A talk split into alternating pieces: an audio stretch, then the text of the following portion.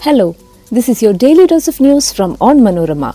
I am your host Deepa Soman and these are the major news stories of the day. Satellites on board ISRO's small satellite launch vehicle no longer usable.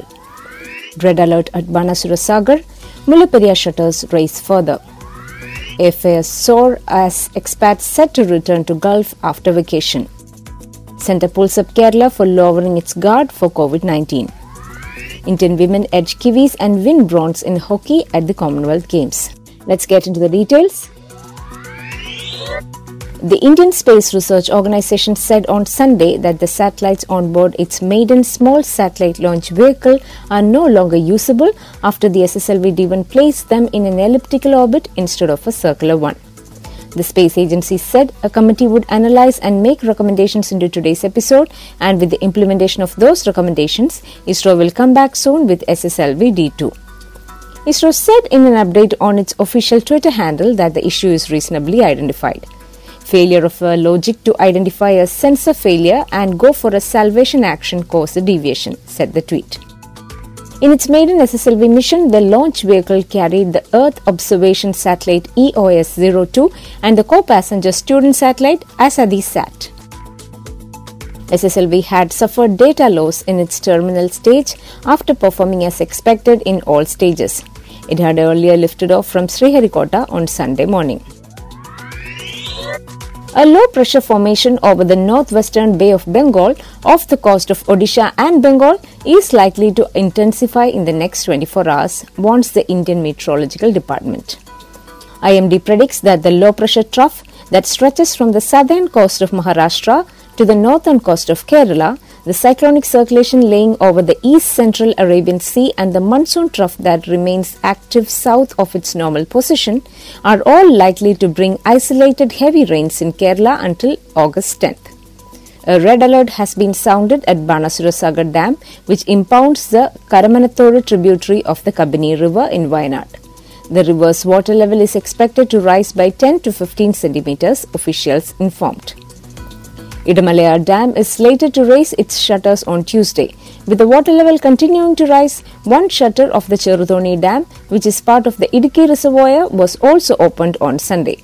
The shutter has been raised by 70 centimeters to raise 50 cusecs of water. The airfares to the Gulf sector have soared as the expats seek to return after spending the annual vacation at their homes.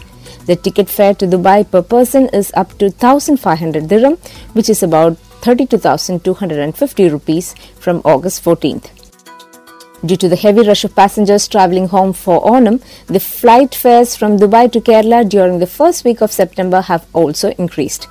Even now, cheap air tickets are not available in the Kochi, Kozhikode, Chennai, Bangalore, Mumbai, and Delhi sectors. Several people are preparing for the return journey in the hope that there could be a chartered flight service akin to the one operated from the UAE to Kerala during the COVID pandemic amid soaring airfares. But there are restrictions for several companies to operate chartered flights in the UAE India sector. Before we move on, here is a quick reminder to check out Onmanorama's other podcasts, Wacky News and Newsbreak. Wacky News is a collection of the weirdest and strangest news from across the globe, and Newsbreak is a clutter free explainer of the major news story of the week. Both programs are available on all podcast platforms. Now, back to Daily News Dose. The Union Health Ministry has alerted that there is a decrease in COVID 19 testing in various districts in Kerala except in Kannur.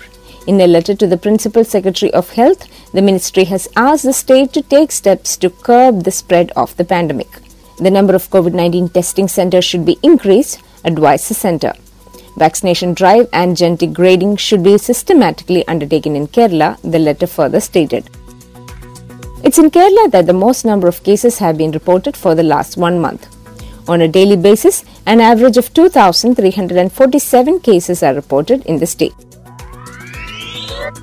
The Indian women's hockey team beats defending champions New Zealand for 2 1 in shootout to win the bronze medal and finish its campaign at the Commonwealth Games on a high on Sunday. Leading 1 0, India conceded a penalty corner with less than 30 seconds to go for the final hooter as the match went into shootout after Olivia Merry's equalizer. India, though, held their nerve in the shootout to emerge winners. Coming off their heartbreaking loss to Australia in a controversial semi final, India showed the intent to wrap up their campaign with a win and earn a podium finish. That brings us to the end of this episode. Be sure to come back tomorrow. As always, thanks for listening to Daily News Dose.